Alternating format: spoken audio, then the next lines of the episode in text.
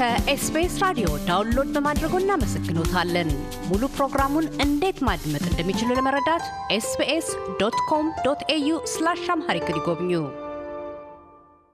አቶ ሸቴ የማታ የአማራ ባንክ ምክትል ፕሬዚዳንትና የሰሜን ቀጠና ኃላፊ፣ በቅድሚያ የአማራ ባንክን ለመመስረት ምን አስፈለገ ከሚለው ለምን አንነሳም? መልካም እንግዲህ የአማራ ባንክ ሲመሰረት እንደ ሀሳብ በጥቂት ሰዎች ተነስቶ ያንን ሀሳብ ብዙ ሕዝብ ገዝቶት የአማራ ባንክ መቋቋም አለበት ወደሚል ሀሳብ ተሂዶ ከስያሜው ተነስቶ ከሀሳቡ ጀምሮ አማራ ባንክ በሚል ማቋቋም ይኖርብናል። አማራ ባንክ አማራ ብዙ ተቋሞች ያስፈልጉታል። ያውም የገንዘብ ተቋም አስፈላጊ ከመሆኑ አንጻር የክልሉንም ብሎም የሀገሪቱን የ financial gap ይሞላል በሚል እሳቤ ተጀምሮ እንግዲህ ወቅቱም ጊዜውም ተደማምሮ ባንኩ ውስጥ ከፍተኛ የሆነ ካፒታል ክምችት መያዝ ችሏል። በሌላ በኩል ከፍተኛ የሆነ የ shareholder ቁጥር በሀገር ውስጥም በውጭም ለመያዝ ችሏል እና በዚህ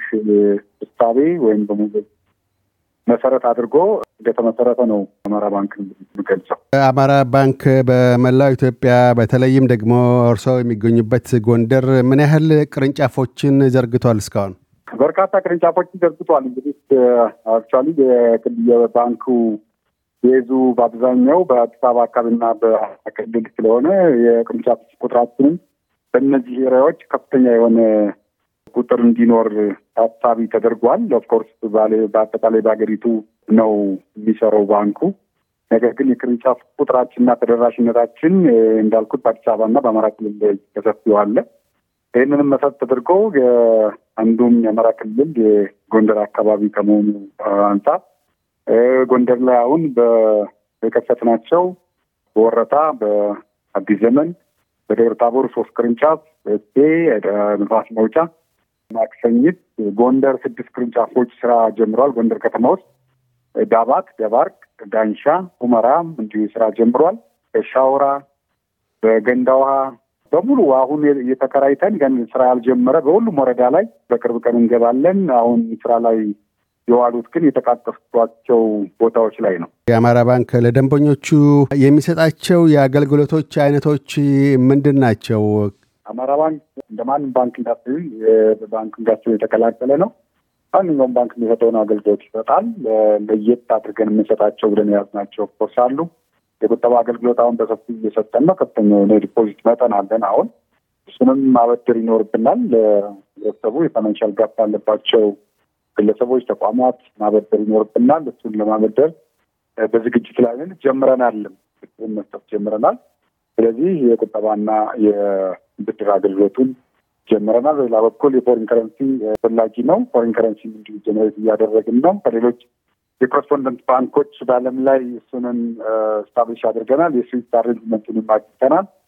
በዚህ ረገድም የ international banking service ንም እየሰጠን እንደሆነ ነው ያለው በአሁኑ ሰዓት። ስለዚህ አጠናክረን እንቀጥላለን። ከዚህ አገልግሎታችን ግን ለየት አድርገን የምንሰራው የግብርናውን ባህል ቱሪዝሙን ለማሳደግ ከገበሬው ጋር በቅርብ ለመስራት ከመንግስት ጋር እየተነጋገርን ነው። በእርግጠኝነት መንግስት accept አድርጓል። እኛም ትኩረት ሰጠን የምንሰራበት ነው የሚሆን ግብርናውን ለማዘመን። አሁን እንዳነሱት ባንኩ ከሚሰጣቸው አገልግሎቶች ውስጥ አንዱም የዚህ የቁጠባ ባንክ ግልጋሎት እንደሆነ የብድር ግልጋሎቶችንም እንደዚሁ አንስተዋል።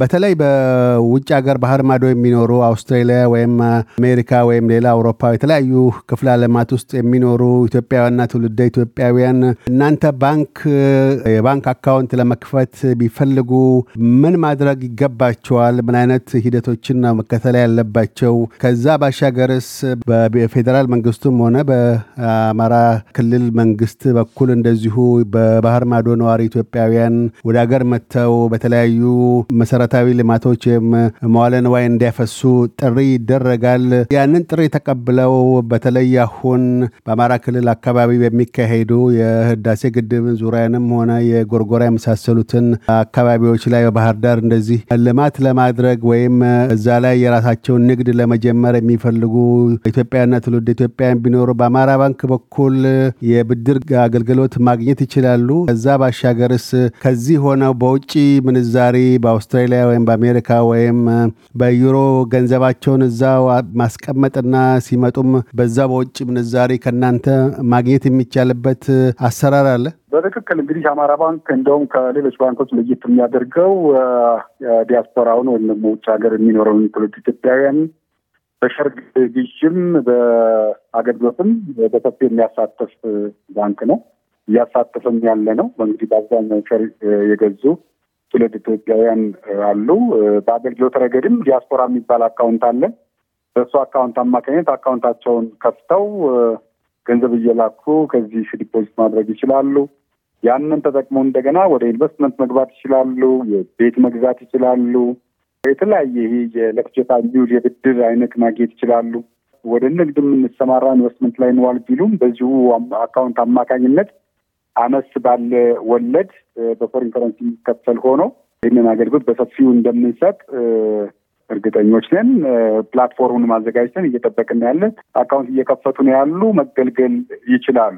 ከዛ ውጭ እንግዲህ ልማቱ ያው እንደሚታወቀው ሁላችንም ሀገሪቱ በተፈጥሮ ለምናት ግን ያን ተፈጥሮ ወደ ልማት የመቀየር እድሉ እና አቅሙ ፍላጎቱም በአብዛኛው የለምና በቅርብ ሊያለማ ለሚችል ትውልድ ኢትዮጵያውያን ከውጭ የሚኖር ዜጋ ሁሉ ነው። ማንኛውንም እርዳታ እገዛ ማድረግ እንችላለን እና በዚህ አማካኝነት በዚህ በባንካችን አማካኝነት ኢንቨስት ማድረግ ለሚፈልግ ሁሉ ክፍት መሆኑን ማረጋገጥ እፈልጋለሁ። አሁን የአማራ ባንክ ብቸኛ ባንክ አይደለም። ኢትዮጵያ ውስጥ ሌሎች የግልም ሆነ የመንግስት ባንኮች አሉ፣ ከቀደም ሲሉ ያሉ።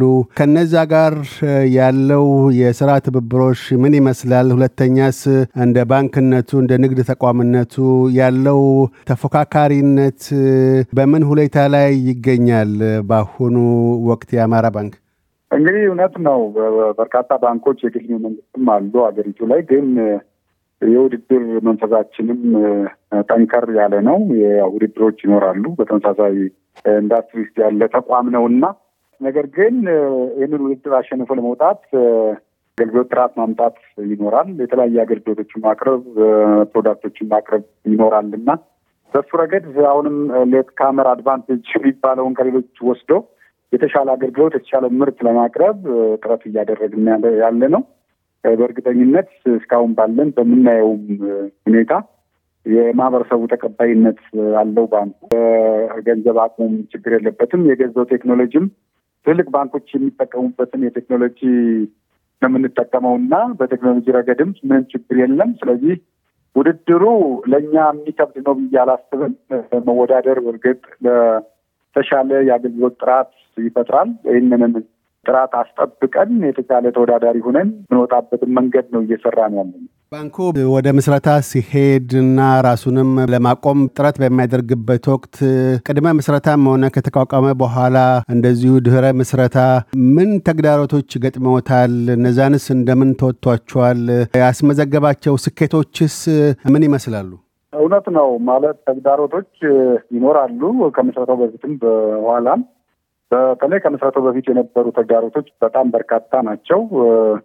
ሀገራዊ ችግሮችም ነበሩ። የኮቪድ ነበር ሊቋቋም ሲል እሱንም ጋፕ ሲል ደግሞ የሀገሪቱ የሰላም ሁኔታ ደግሞ እጅግ አስቸጋሪ ነበር። በዚህ በዚህ ረገድ እንዲዘገይ አድርጎት በታሰበለት ጊዜና ወቅት እንዳልተመሰረተ ይታወቃል።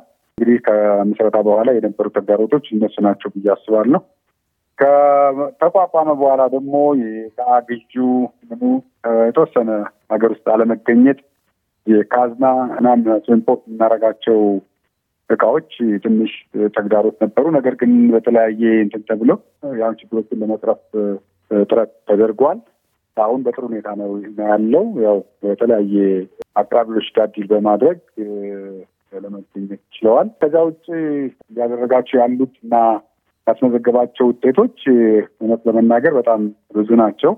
በአንድ ጀንበር ሰባ ሶስት ቅርንጫፍ የከፈተ የትኛውም ባንክ ታሪክ የለም። በአንድ ቀን ሰባ ሶስት ቅርንጫፍ ከፍተን ነው ወደ ስራ የገባ ነው እና ይሄ እጅግ የሚያኮራም ስራ ነው። ቅጥሩም ምኑም እንደዚሁ ባለ መንገድ ጥሩ አይነት እንትን እንደተካሄደ ነው የምናውቀው እና ጥሩ ነው በጣም አቶ እሸቴ የማታ የአማራ ባንክ ምክትል ፕሬዚደንትና የሰሜን ቀጠና ኃላፊ፣ ስለ ቃለ ምልልሱ እናመሰግናለን። ሚዚር ስልኝ አመሰግናለሁ። እያደመጡ የነበረው የኤስቢኤስ አማርኛ ፕሮግራምን ነበር። የፕሮግራሙን ቀጥታ ስርጭት ሰኞና አርብ ምሽቶች ያድምጡ። እንዲሁም ድረገጻችንን በመጎብኘት on demand እና በ SBS mobile app ማድመጥ ይችላሉ። ድረገጻችንን SBS dot com dot au Amharic ን ይጎብኙ።